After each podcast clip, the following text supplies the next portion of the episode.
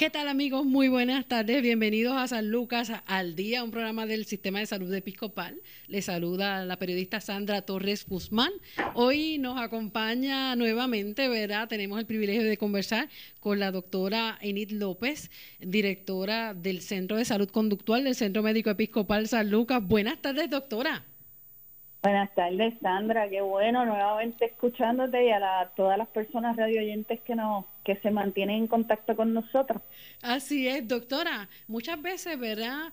Tenemos tanto en la agenda, a pesar de la pandemia, hay, ¿verdad? Eh, hay casos y hay casos pero este tiempo ¿verdad? no ha sido no ha sido ¿verdad? favorable para muchas personas que están dependientes y se han, hecho, ¿verdad? Han hecho de su vida eh, una, no, la, no el complemento, sino la extensión de la vida de, su pareja. Y su pareja puede ser el esposo, eh, el novio, puede ser incluso sus padres, pueden ser los hijos. Eh, en una relación que lamentablemente en vez de ser algo eh, asertivo, algo que, te complemente, algo que, te haga feliz, eh, lamentablemente se convierte en, en una pesadilla. ¿Por qué? Porque dejas de ser tú mismo, ya olvidas hasta las cosas que te interesaron en algún momento, pospones o ya eliminas lo que eran tus metas para vivir por esa persona. Y eso, ¿verdad? Eh, es parte de la, de la codependencia en, la, en las relaciones y ese es el tema que nos trae en esta mañana, la personalidad dependiente. Sí, estás en lo correcto y, lamentable mucho, lamentablemente muchas veces eh, este tipo de comportamiento absorbe el tiempo y, la energía y altera el medio ambiente familiar debido a que, como tú dijiste, eh, esta dinámica se da mucho no solamente en pareja, sino se da mucho también en que la madre o el padre absorbe el hijo en roles que no le corresponden. Eh, es bueno señalar para que las personas que nos están escuchando entiendan que que el trastorno de personalidad dependiente, los trastornos de personalidad, son pues son un grupo, están aglomerados por grupos y son unas afecciones mentales en las cuales una persona tiene un patrón prolongado de comportamientos, emociones y pensamientos que es muy diferente a las expectativas que se tienen eh, formadas a nivel cultural de, de cómo funcionamos adecuadamente en la toma de decisiones o en los comportamientos. Estos comportamientos van a interferir con la capacidad de la persona para desempeñarse, especialmente en las relaciones interpersonales, el trabajo, el manejo de las crisis, eh, desarrollan mucha ansiedad eh, y posteriormente se puede convertir en una comorbilidad con otro trastorno de salud mental o con condiciones físicas. Eh, tenemos muchas personas atadas a este trastorno que pueden ser y se convierten en muchas ocasiones en hipocondriacos eh, porque demandan atención continua y, las causas de los trastornos de personalidad, Sandra, se desconocen. Hay muchas teorías todavía que se piensan y establecen que viene por factores genéticos, pero también está relacionado a factores del ambiente, del aprendizaje y del desarrollo eh, de cada persona, porque aunque todos pasamos por las mismas etapas de desarrollo, las pasamos de diferente manera. En el caso de la personalidad dependiente, pues es, es un estado mental en que las personas van a depender de otros para satisfacer sus necesidades, tanto emocionales como física. Y ahí volvemos. La toma de decisiones para, esta, para estas personas eh, muchas veces es imposible sin aprobación de los demás. ¿Cuándo por lo general empieza a desarrollarse este trastorno?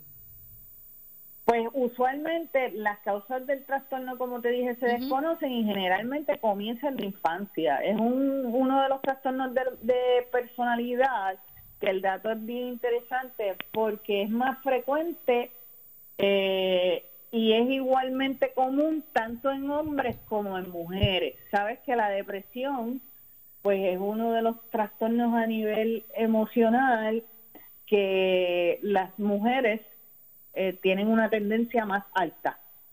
En este caso de trastorno de personalidad, en ambos es de igual manera, Sandra.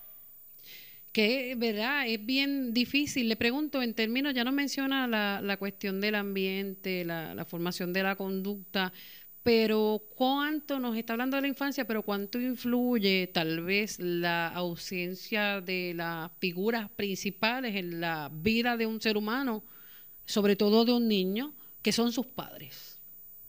Un 100% de efecto, porque un 100% porque eh, se brincan etapas, se brincan etapas, eh, estos niños pueden asumir o desarrollar unos temores, unas inseguridades que al no tener sentido de pertenencia, la personalidad del niño va por etapas, pero usualmente ya cuando entramos a la etapa de los seis añitos, que entra a la escuela directamente y entre los seis a los ocho años, de los ocho años en adelante, ya ese niño eh, comienza un proceso de socialización diferente porque a nivel cognitivo y a nivel de pensamiento ya le está empezando a solucionar diferentes, tomar decisiones sobre diferentes cosas sencillas y simples de un niño.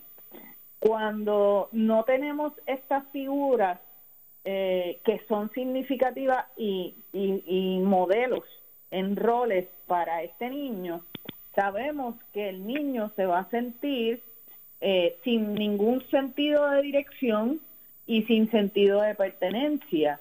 Va a desarrollar esa inseguridad y por ende va a buscar aprobación o va a elegir otros modelos a seguir pero esos modelos a seguir puede haber unos apegos que van a impactar su manera de funcionar frente a las crisis, frente a las situaciones, frente a sus metas, frente a las decisiones, frente a la solución de problemas.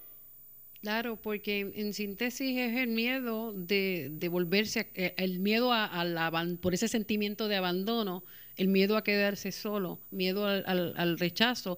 Eh, y le pregunto, ¿verdad? Porque vemos muchas veces, incluso lo hemos visto en adultos, pero lo hemos visto también en niños, que se obsesionan con una amistad y no permiten, se molestan, reaccionan a veces hasta eh, de una manera airada cuando su mejor amigo, su mejor amiga, que lamentablemente ya esa, esa, ese sentimiento que se debe desarrollar de manera natural entre los niños, que es compartir, que es jugar, que reírse juntos, vamos a ver una película, eh, distintas razones, ¿no? Vamos a conversar en edades tan tempranas, vemos como ese sentido de posesión, tú eres mi amigo, tú eres mi amiga y tú no vas a jugar con nadie más.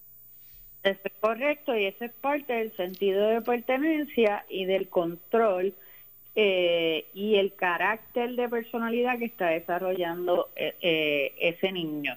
Inclusive, cuando se acerca un amiguito nuevo, no es solamente el juego, no te vas a relacionar y reaccionan como si tuviesen el control total de esa persona. Eh, surge la ira, surge la frustración y puede surgir la agresividad, porque el niño manifiesta las emociones de diferentes maneras. Usualmente las puede manifestar con conducta inapropiada, la impulsividad, la explosividad, pero posteriormente dentro de esa explosividad puede tornarse un poquito agresivo. Que puede ser, ¿verdad? Eh, aunque es otro tema, el bullying, puede ser que ese niño eh, agresor, en parte, ¿verdad? La, la, situación sea esa. Esa, ese, además de la, del, del, deseo, ¿no? De imponerse del dominio, sino pues que tenga también esa ausencia y pues vea en ese niño, en esa niña, en esa amistad, esa posesión que no, no permite para nadie más, precisamente por temor a que también se vaya canalice, sí, canalice eh, sus sentimientos y emociones a través de conductas que son inapropiadas como, como el bullying. Pero en el caso de, de la personalidad dependiente, eh, son personas, eh, Sandra, que son bien vulnerables a caer en ciclos de violencia doméstica, a recibir maltrato, inclusive a exponerse a situaciones de abuso, incluyendo abuso sexual. O sea, son bien vulnerables a comportamientos de otros eh, que los controle a ellos. Porque se sienten menos. Exacto, porque ahí tiene que ver mucho la autoestima, eh, el autoconcepto, cómo yo me veo frente a los demás. Es bien difícil y bien complicado todo esto porque vemos también eh, y hemos visto, ¿verdad?, a través de, los años distintos ejemplos y, aquí la, experta en salud, eh, eh de, experta en psicología, experta en salud mental es, usted, pero hemos visto, ¿verdad?, en el transcurso de la vida muchísimos casos en que, por ejemplo, una persona pues eh, tiende a tener múltiples relaciones. puede ser una, puede ser el varón o puede ser la muchacha que tienden a tener múltiples relaciones y buscan muchas veces siendo una persona pues mm, joven, desde adolescente, desde los veintitantos, hombres mayores que, ella. Eh, y entonces caen en, ese tipo de, de, relación de dependencia y cuando uno mira la figura, la persona tiene como que ese coraje porque su padre no estuvo presente, porque su padre lo abandonó tiene que ver, ¿verdad? Otra vez volvemos, ¿verdad? A la ausencia de, la, de las figuras principales que son papá, mamá, tiene que ver en ese comportamiento ya de adulto en que la persona esté buscando tal vez en sus parejas o en esa pareja esa figura que, que siente que le faltó, que fue importante, que era importante tenerla y no la tuvo. Claro, las personas que sufren este trastorno eh, no confían, primero que no confían en su, primer, en su propia capacidad para tomar decisiones.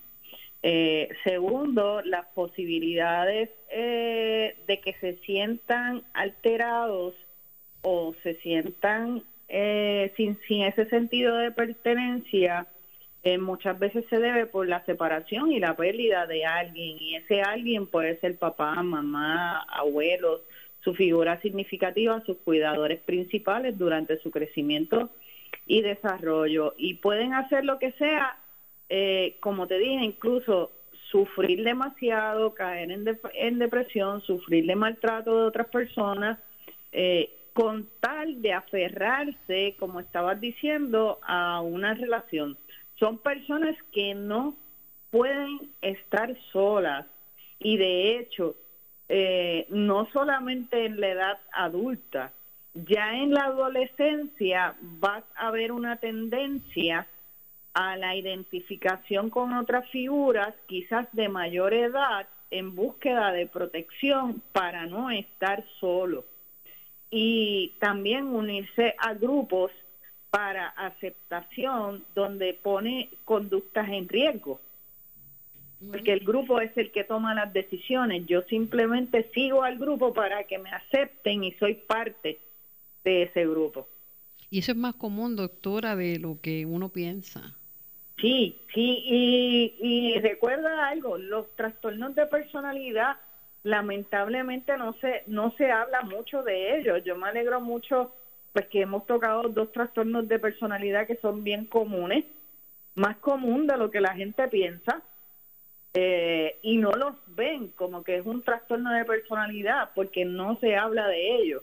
Es importante llevar el mensaje de que estos son trastornos que no solamente afectan la personalidad, sino que afectan todo el núcleo familiar y toda la ejecutoria de esa persona en todas las etapas de su vida. Sí, definitivamente. Doctora, ahí verá eh, ciertos síntomas, además de lo que usted menciona, ¿verdad? Que es esa persona que evita estar solo. Eh, esa persona que eh, pone verdad todo su empeño, incluso como dijimos al principio, deja de ser ella o él mismo para convertirse en, un agregado de, ese otro ser al que identificó como figura eh, importante y trascendental sin esa persona no es, se sienten que no son nada.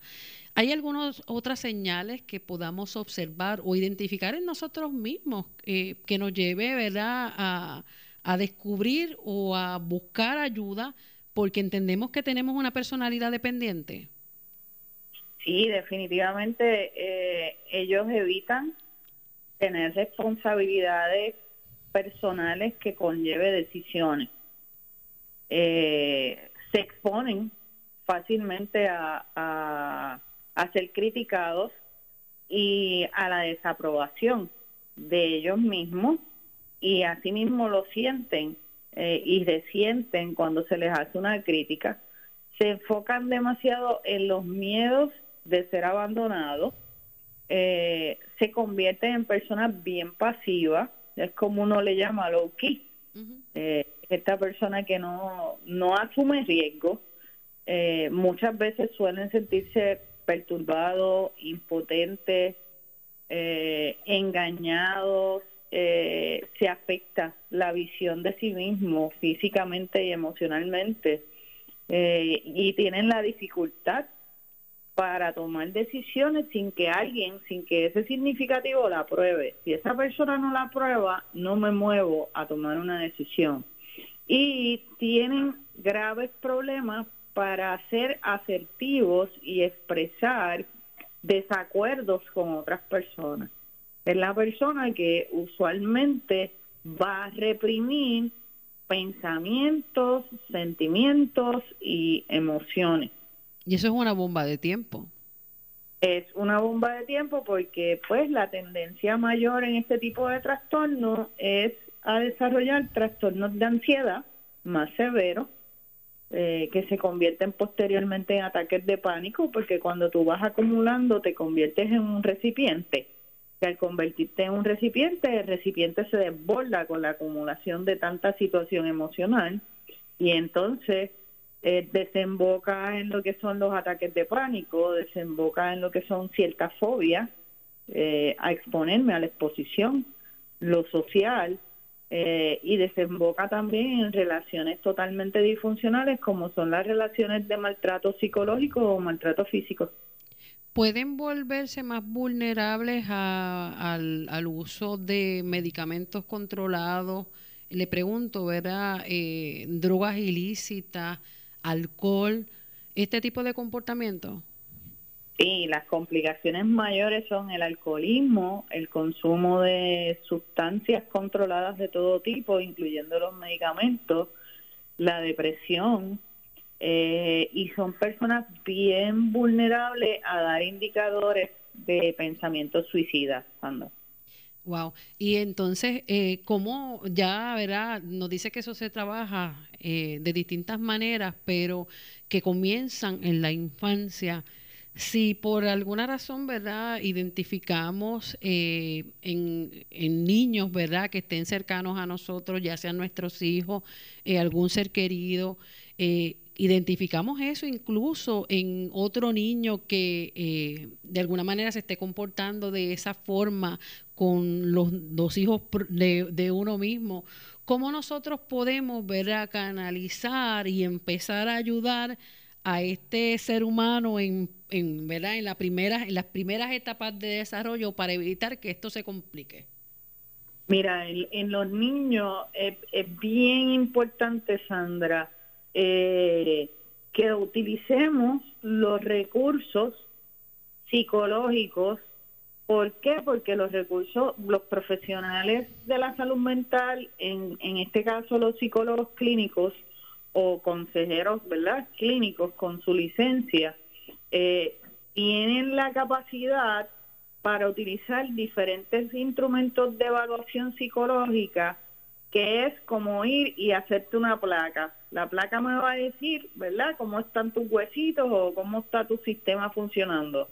Pues eh, eh, la prueba, la evaluación psicológica, me va a dar a mí la dirección hacia dónde va esa personalidad, porque existen pruebas, instrumentos específicos de personalidad que se le pueden dar al niño desde la edad de 5 a 6 años eh, y comenzar a ver el patrón. La recomendación eh, que se hace es que este niño sea evaluado cada año o cada dos años con diferentes tipos de pruebas para ver el progreso y el hecho de comenzarlo en un tratamiento psicológico donde pueda visitar a este profesional y ver su crecimiento es una base perfecta para que ese niño pueda desarrollar unas destrezas eh, y le tome menos tiempo eh, e, el sobreponerse ante lo que es la toma de decisiones y la solución de problemas, entonces los síntomas no sean más severos.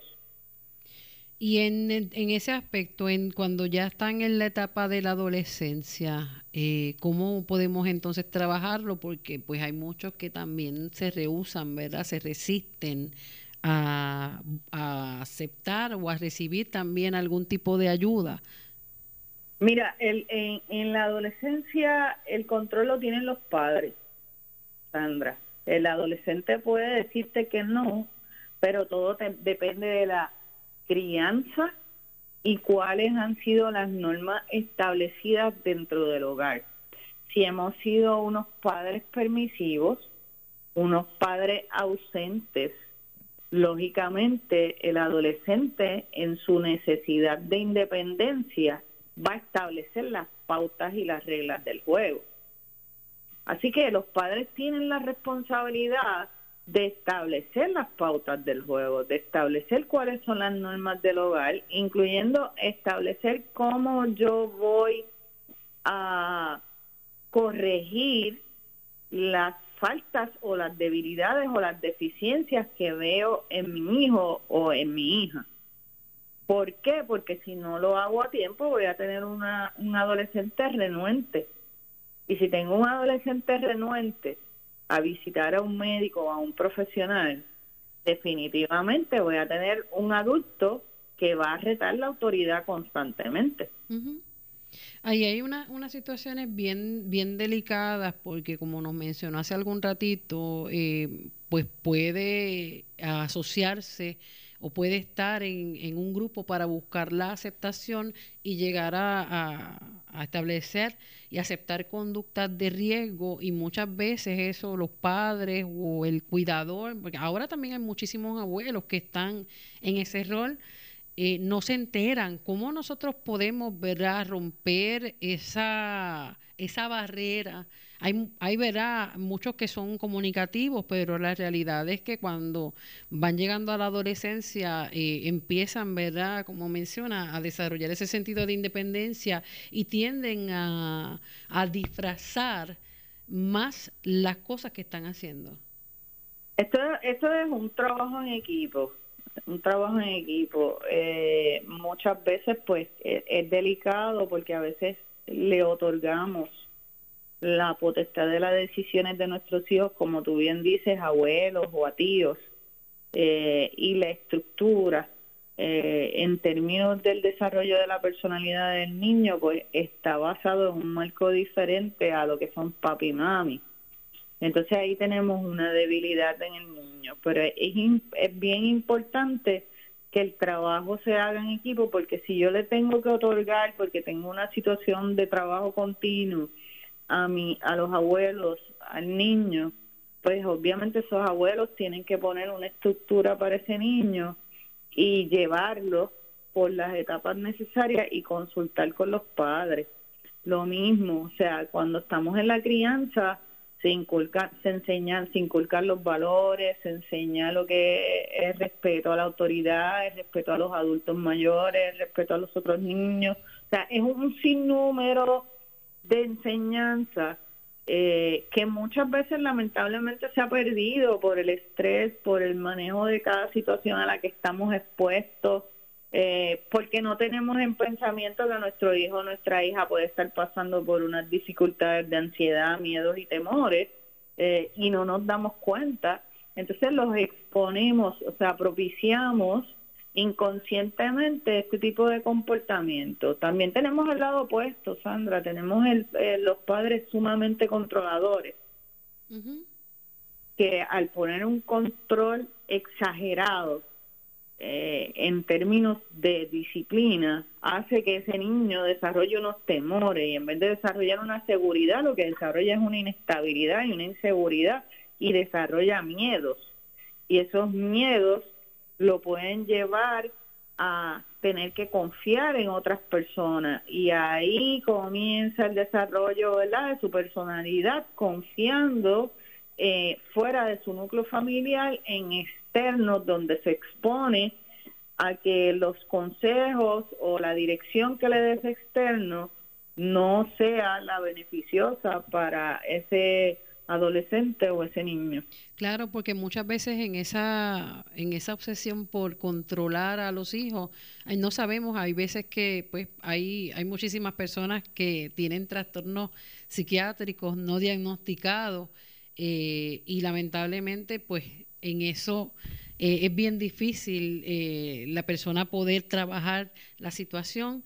Entonces, pues la parte más fina, uno dice la, la, la parte más fina de la soga viene siendo pues los hijos, ¿no? Muchas personas eh, piensan, ¿verdad?, que los hijos le pertenecen y que pueden hacer con ellos lo que les venga en gana, pues porque simplemente eh, provienen de, de, uno mismo y ellos tienen que hacer lo que uno dice y punto, sin eh, pensar y a veces nos olvidamos de que ellos también son seres humanos que también necesitan desarrollarse y claro, bajo unos parámetros tienen que buscar ir en busca también de su identidad, de sus propios gustos, de sus propias metas, ¿no? Que es ese crecimiento sano. Y en esa obsesión por el control, muchas veces se incurre en el maltrato, ya sea físico o maltrato también psicológico. Eso es correcto, eso es correcto y definitivamente dentro del... Hay una cosa que se llama disciplina y otra cosa que se llama control. Cuando yo estoy controlando, no estoy disciplinando. Lo que estoy es utilizando mi propia experiencia para establecer de manera impuesta lo que yo entiendo que es correcto. Entonces ahí entramos en un dilema, porque lo que es correcto para ti, necesariamente emocionalmente no es lo adecuado para tu hijo. O la manera en que te criaron a ti necesariamente no fue, o sea, te dieron lo mejor, ¿verdad? Que te pudieron haber dado tus padres. Porque no, no vamos a criticar lo que es la crianza, ¿verdad? Cada padre, cada madre tiene sus recursos y su, y su, y su sistema de, de cómo los criaron ellos y su base. Pero obviamente no necesariamente esa base sea la mejor y la adecuada emocionalmente para sus hijos. Entonces, al establecer este tipo de control, que es desmedido, eh, vas a tener un niño con unas dificultades y unas limitaciones en el futuro que al desarrollar miedo no te lo va a decir, no te lo va a expresar. Y si te lo expresa, te lo expresa de diferentes maneras en términos de conducta, pero al tener el control entramos en este juego de lucha de poder donde el niño prefiere abstenerse para no ser maltratado o no ser ridiculizado o no ser criticado eh, y, y poder ubicarse dentro de lo que es el núcleo familiar. Doctora, cuando hablamos de la sobreprotección, podemos verlos en distintas etapas, pero le pregunto, en la, en la crianza, la sobreprotección puede también llevar a, a, ese niño a tener una personalidad, un trastorno de personalidad dependiente. Sí, porque la sobreprotección, eh, el exceso de protección marca en el niño que sean los padres los que establezcan las decisiones para el niño. Y hay una etapa donde los padres son los responsables de las decisiones de los niños, porque es un bebé, porque está creciendo, porque hay que cuidarlo, porque hay que enseñarlo, porque hay que educarlo. Ese es el proceso adecuado, confiable. Pero cuando dentro de esas etapas yo no le permito tener unas vivencias y tener un diálogo abierto cuando ese niño comienza a, presentar eh, diferentes situaciones, ya sea de socialización, ya sea de compartir con los amiguitos, que eso es observable, eh, ya sea de responsabilidades pequeñas de acuerdo a la edad, y yo estoy controlando todo, definitivamente ese niño va a tener una inseguridad eh, y no va a tomar decisiones en el futuro. Lo vas a ver totalmente controlado. y, cuando se, y cuando se encuentre en la etapa de adolescencia, pues pueden pasar dos cosas. Rebeldía total, que es parte de la etapa, o me siento mal con lo que estoy viviendo, no sé qué hacer porque tengo unos cambios hormonales eh, que me está dando mi cuerpo ciertas señales, no sé cómo manejarlo, así que prefiero entonces confiar en otra persona y ahí es que viene el riesgo en el adolescente.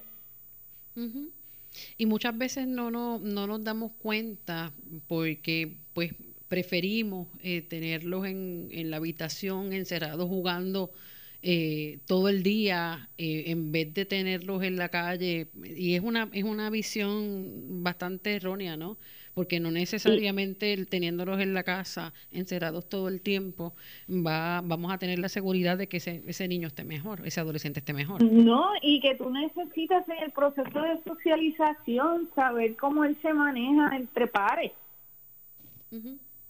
si, si tiene esa independencia para tomar unas decisiones y saber lo que es correcto para él y lo que es incorrecto de acuerdo a lo que ha aprendido, pero si yo no le, le permito pasar por la experiencia de que quizás tenga una discusión con este amiguito por una diferencia, ya sea por un lápiz, sabes que a veces hasta por la merienda pelean los niños y eso es normal, y yo no le permito, yo lo controlo todo el tiempo y lo mantengo aislado de los demás y lo enseño y lo educo a que los demás niños cuando se acerque él los mantenga lejos porque no se debe de mezclar con otros niños por las razones que establezcan los padres.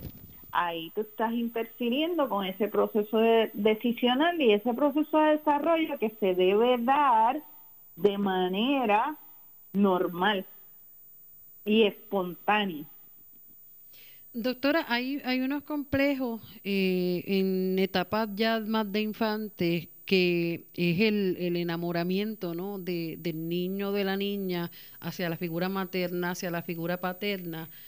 ¿Hasta cuánto esos complejos le llaman eh, el complejo de Edipo, ¿no?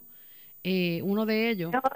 Y el complejo de Electra. Y de Electra, exactamente. ¿Hasta cuánto nos puede nosotros tal vez dar a entender de que eh, ese niño está desarrollando una personalidad dependiente o eso es normal? Es normal, esa etapa es normal. Todo va a depender cómo papi y mami eh, respondan a esa necesidad de apego eh, las nenas pues tenemos una tendencia a identificarnos con papi eh, y, vamos a estar detrás de papi, papi va a ser esa figura ideal. Eh, y posteriormente mi, mi experiencia en, la carrera es que si es una relación bastante de apego y, y bastante saludable, eh, la niña va a tener la tendencia de buscar unas características a nivel inconsciente, no es consciente, a nivel inconsciente, donde sus novios sean esta figura que sustituye a papi, igual el nene. El nene va a tener una tendencia a buscar una figura que se parezca a mami. En términos de ejecutoria, lo que yo espero cuando no son relaciones sanas y son relaciones de maltrato, pues estamos exponiendo a la sociedad una persona que está vulnerable a entrar en relaciones disfuncionales de maltrato. Así es. Doctora, en, en ese aspecto, ¿cómo, cómo verá se trabaja ya con el, con el diagnóstico y cuán frecuente es que las personas acudan a un especialista en salud eh, conductual para identificar o buscar ¿verdad? respuestas a ese comportamiento o a esas vivencias que en vez de traerle eh, tranquilidad, eh, sosiego, lo que le traen es sufrimiento. Pues te tengo que decir que nos, yo le llamo que nos acostumbramos y nos adaptamos a ser funcional dentro de la disfunción, Sandra. Eh, y definitivamente al ser funcional dentro de la disfunción es bien limitado el tipo de paciente que se da cuenta que su comportamiento eh, no es un comportamiento funcional. Y no llegan a la oficina hasta tanto surgen situaciones de otras de otros tipos de diagnóstico como lo es una depresión severa, pensamientos suicidas o otro tipo de comportamiento que su núcleo familiar se dé cuenta o espontáneamente la persona vaya a buscar ayuda. ¿Cómo se trabaja con este paciente? Pues este tipo de paciente, primero que nada, eh, hay que educarlo se trabaja primero con educación para identificar, ¿verdad? Se hacen este tipo de evaluaciones iniciales donde se identifican los patrones y se establecen los diagnósticos y se le explica porque el paciente es parte del proceso del tratamiento, se le explica el plan de tratamiento, se le explica su diagnóstico eh, y se va trabajando entonces con identificar fortalezas y debilidades y se trabaja mucho a nivel de pensamiento para que esa persona logre una independencia, eh, comenzándolo a llevar en cosas, de las cosas más simples a las cosas más complejas más adelante. Toma mucho tiempo trabajar con los trastornos de personalidad y cuando te digo mucho tiempo puede tomar muchos años porque si, si eres ya un adulto cuando llegas a la oficina, eh, pues ya llevas una vida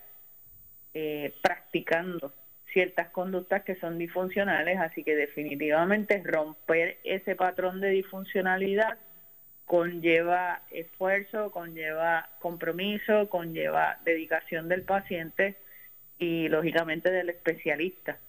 Y lamentablemente, ¿verdad? Pueden ser personas que a nivel profesional sean muy competentes, eh, ¿verdad? Lo podemos ver en distintos roles en la, en la sociedad, personas sumamente eficientes en el plano profesional o en el plano vocacional.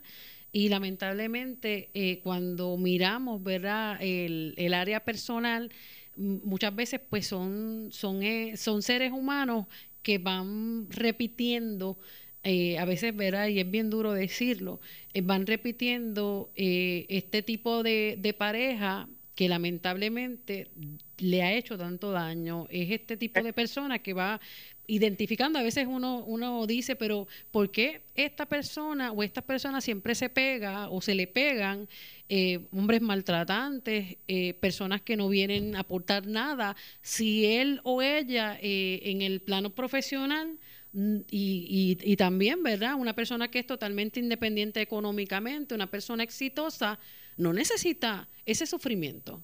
¿Por qué? Tiene que ver, ¿verdad?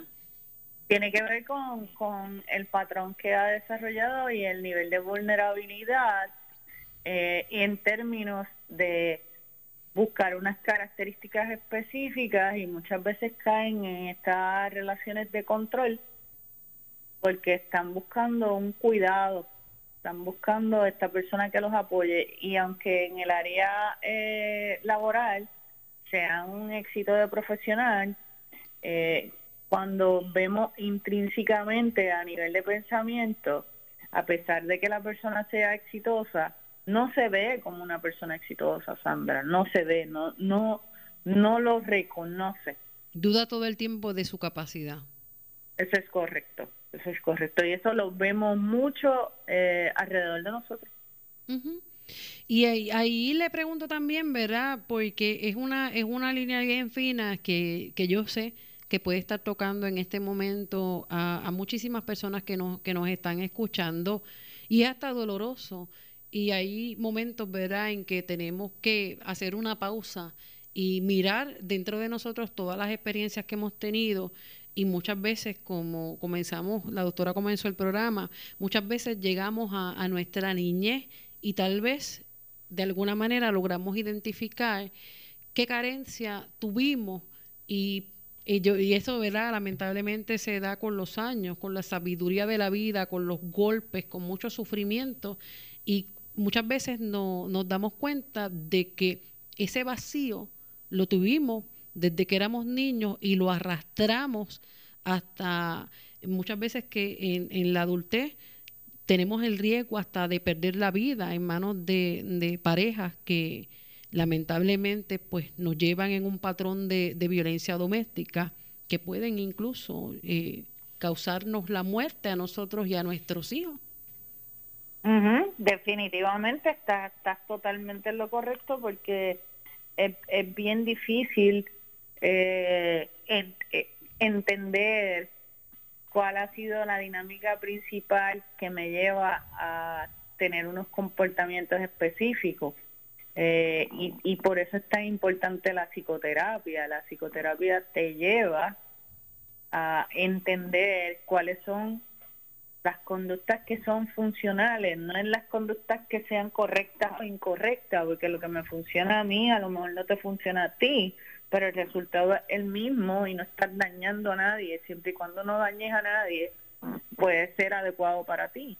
Pero lo importante es saber y reconocer que es una eh, conducta disfuncional, que es un comportamiento disfuncional y que es un comportamiento funcional para ti y para los que te rodean y para los que tú quieres, eh, a las personas que tú eliges alrededor.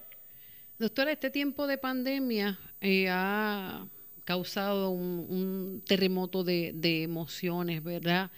Y muchas placas, yo digo, de, afecto y de relaciones ah, se han visto trastocadas con el, el, cierre total, el momento en que tuvimos que quedarnos todos en nuestro hogar eh, se descubrieron, muchas relaciones se rompieron y muchas de estas relaciones eran relaciones dependientes. Cuando tú le preguntas a la persona, pues que al principio vas a sufrir, claro, porque es, es, el duelo, ¿no? De perder a ese ser que tú entendías que era, era el todo para ti, esa persona que tú entendías que iba a, a caminar contigo hasta que fueran viejitos, y como es el deseo de muchos. Y cuando tú le preguntas a esa persona, una vez eh, rompe, si es que llega a romper, ¿verdad? Ese patrón de, eh, de relación, le preguntas, pues vuelve a hacer, busca las cosas que te gustan hacer, busca enfocarte en tus metas y la persona te dice, pero es que ahora mismo yo no sé qué es lo que me gusta. Yo dejé mi vida, yo dejé todo por esa persona y a la hora no tenerla, no se encuentran a sí mismos. ¿Qué recomendaciones? Eh, además de, tratamiento, claro está, porque esto es bien importante, tratamiento psicológico, ¿qué recomendaciones usted le puede dar a estas personas para que entiendan que sí pueden ya aceptar de que no era, no era la relación que le estuviese haciendo bien, pero hacerles entender que son valiosas y que pueden volver a buscar, ¿verdad?, dentro de sí mismos las cosas que que le gustan o le gustaban, si no tenías metas, identificar unas metas que te puedan llevar a caminar y a sentirte, ¿verdad?, seguro y poder lograr las cosas por tus propias capacidades. Aquí, aquí es bien importante eh, el núcleo externo, eh, las creencias y las vivencias eh, que, que elija esa persona, porque es bien importante que la persona pueda, como tú bien dices, eh, no tener, y la recomendación es, ningún, todo ser humano tiene la capacidad, Sandra, para tomar decisiones. Esto viene, esto, esto, esto viene en nuestro paquete, ¿verdad? Eh, definitivamente se ve afectado por la genética, se ve afectado por el medio ambiente, pero toda persona tiene unas fortalezas, tiene unas debilidades.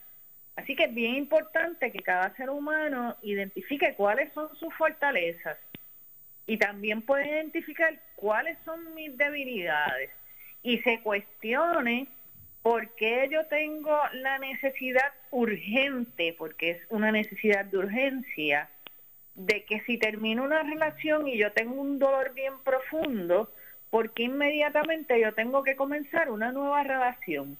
Cuando realmente yo no estoy preparada porque yo no he pasado el duelo de la relación anterior. Eso de un clavo saca otro clavo puede ser contraproducente. Claro, Sandra, yo le, yo tengo un dicho para eso. Cuando, cuando los pacientes me traen un clavo, saco otro clavo, yo le digo, el problema es que te va a dar tétano. Ciertamente. Qué gran verdad, doctora. Sí, porque la persona no se ha dado tiempo para, para sanar.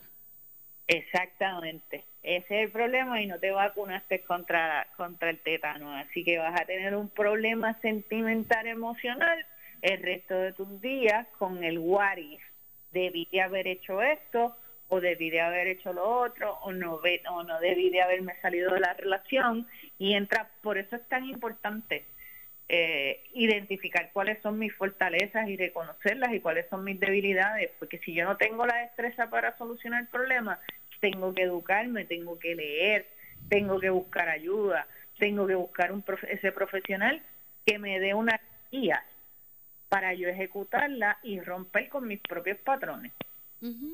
Y eso se da, ¿verdad? Eh, estamos hablando de relaciones de pareja, pero cuando somos los padres que nos hacemos dependientes emocionalmente de ese hijo, que a veces lo, lo amamos tanto que los asfixiamos y no los dejamos volar, llega un tiempo, ¿verdad?, en que cada uno tiene que eh, llegar a a ir tras sus propias metas, a formar su propia familia y vemos, ¿verdad? También a ese padre, esa madre que lamentablemente no deja que su hijo sea feliz. Sí, definitivo, eh, eh, va a haber un momento de revelación de ese hijo y va y también se puede desarrollar una relación sumamente disfuncional porque en un momento dado va va a haber una dicotomía entre son mis padres los quiero los amo y los adoro pero yo me siento que no estoy siendo yo. Y llega muchas veces el chantaje emocional de eh, esa esa figura paterna materna que empieza a, manipular, ay, es que tú me vas a matar a mí, mira que si yo estoy enfermo, que si tengo, muchas veces pues la, la condición existe, pero tú no puedes hacer culpable o que tus hijos estén ahí todo el tiempo. Sí, hay unas responsabilidades, pero obligarlos a que se queden porque simplemente pues tú decides eh, que él tiene que permanecer ahí, porque es la persona que te tiene que cuidar y lo hacemos, ¿verdad? De una manera que no es sana, que, es al contrario, ¿verdad? De las responsabilidades que se van desarrollando de cuidar de nuestros padres cuando llegan ya a una etapa adulta y sí necesitan de nosotros. Esos son otros 20 pesos. Sí, ese es, ese, es otro tipo de, de situación, pero definitivamente sí, no, no, no, nos pone en, en una situación bien difícil porque la manipulación es una de las manifestaciones, ¿verdad? En los padres y, en los grupos de amistades también, en las relaciones, donde comienzan a manipular porque sientes que esa persona se te puede ir del lado o puede eh, obtener su independencia. Ninguna relación donde tú te sientas eh, con esa sensación de que te están coartando de la libertad es una, es una relación saludable, Sandra. Asimismo es Ahí eh, nos habló, ¿verdad?, de que pueden pasar muchísimos años eh, en que esa persona pueda lograr tal vez una, una estabilidad y recobrar la seguridad en sí mismo o ir construyendo una seguridad en sí mismo que nunca tuvo. ¿Qué, otra, qué otras alternativas, verdad, le puede brindar esta mañana, doctora? Las alternativas más importantes es que podamos identificar definitivamente cómo están esos niveles de, fortalezas y debilidades, eh, poder buscar eh, lo que es la lectura, la relajación que me gusta, eh, que no me gusta, qué metas me puedo trazar en la vida, qué rutina yo puedo llevar para sentir que estoy tomando decisiones este, decisiones simples, hasta que me voy a comer. Hay personas que no te pueden decir ni qué se van a comer, dime tú. Sí, ciertamente, todo lo que se van a hacer. ¿Y qué hago hoy de comer? Pero nunca pueden decidir.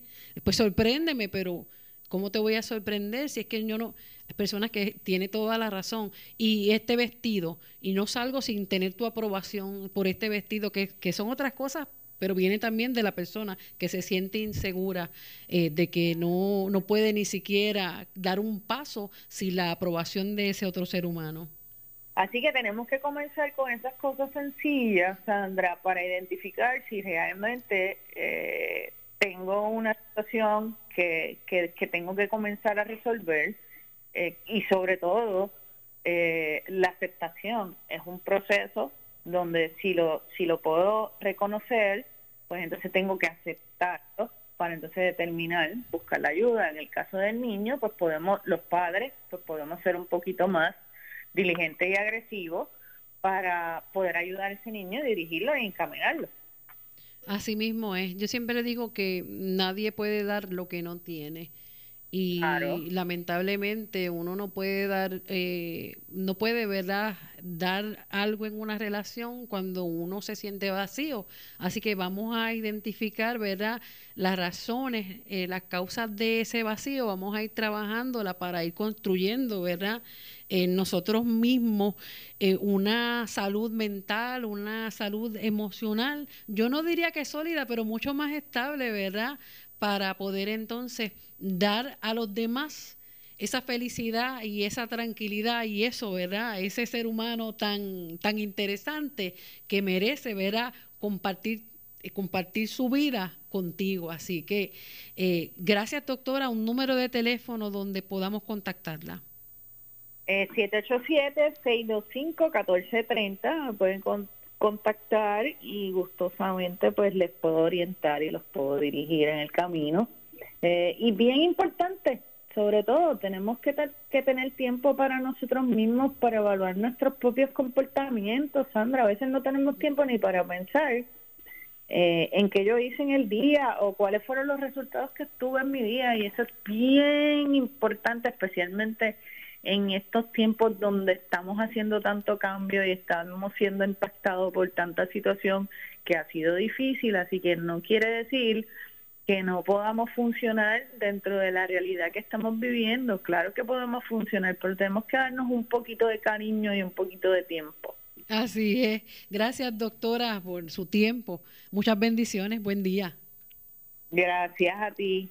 Amén. La doctora Enid López, directora del Centro de Salud Conductual del Centro Médico Episcopal San Lucas. Hasta aquí esta edición de San Lucas al Día, un programa del Sistema de Salud Episcopal. Recuerde que puede sintonizarnos de lunes a viernes de 1 a 2 de la tarde por aquí, por Radio Leo 1170M, Radio Leo 1170.com. Buenas tardes, bendiciones.